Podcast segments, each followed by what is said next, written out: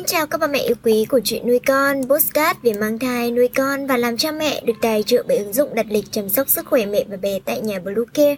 Mình là Nga, hôm nay trong chuyên mục về chăm sóc trẻ sơ sinh, chúng ta sẽ cùng nhau giải mã tiếng khóc của con cực chuẩn, làm mẹ lần đầu nhất định phải nắm nhé. Chúng mình sẽ trở lại ngay sau đây, các mẹ hãy tải ngay app Blue Care để đặt lịch tắm bé, điều dưỡng vú em, chăm sóc trẻ sơ sinh, xét nghiệm và điều trị vàng da cho bé tại nhà, nhắc và đặt lịch tiêm chủng. Ngoài ra, Bluecare cũng cung cấp các dịch vụ xét nghiệm níp lấy mẫu tại nhà, massage mẹ bầu, chăm sóc mẹ sau sinh, thông tắc tấy sữa, hút sữa và rất nhiều dịch vụ y tế tại nhà khác. Truy cập website bluecare.vn hoặc hotline 24 trên 7 0985 76 8181 để được tư vấn cụ thể các mẹ nhé.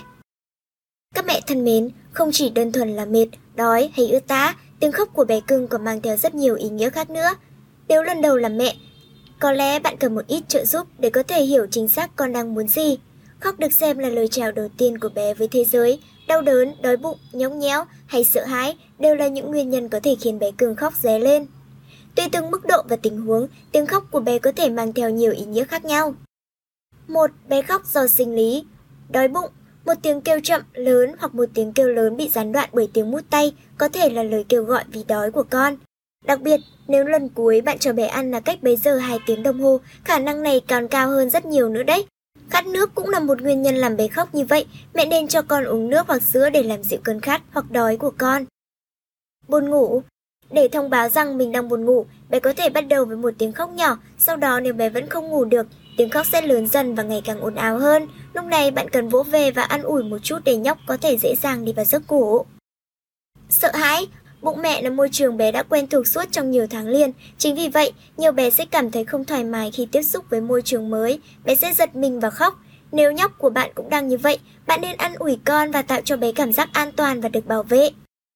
Cảm giác không thoải mái, có rất nhiều nguyên nhân làm bé không thoải mái như cảm giác khó chịu vì ẩm ướt, đầy hơi hay tiếng ồn ào, tất cả đều có thể làm bé khóc. Những lúc như vậy, mẹ nên kiểm tra kỹ để tìm nguyên nhân làm con khóc.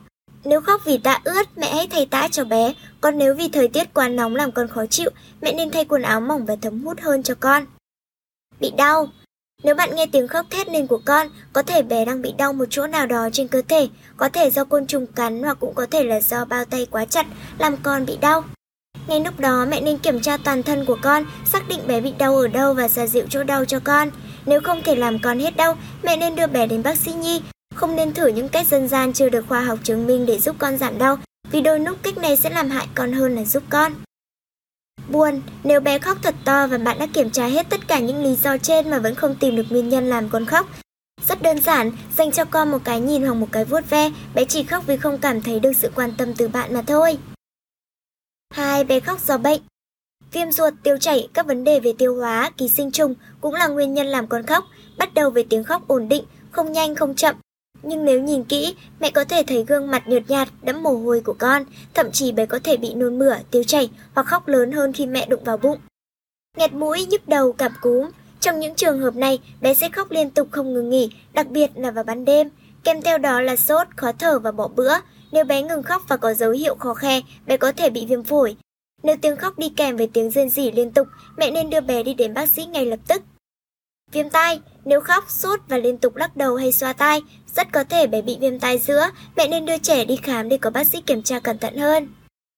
Nhiễm trùng đường tiết niệu, nếu bé khóc suốt ngày, hoảng sợ và đổ nhiều mồ hôi, nhất là những lúc mẹ si, có lẽ bé viêm đường tiết niệu. Nếu bé có nôn mửa và trong phân có máu, bé có thể bị lồng ruột. Bất cứ khi nào con khóc cũng làm các mẹ cảm thấy bối rối và lo lắng.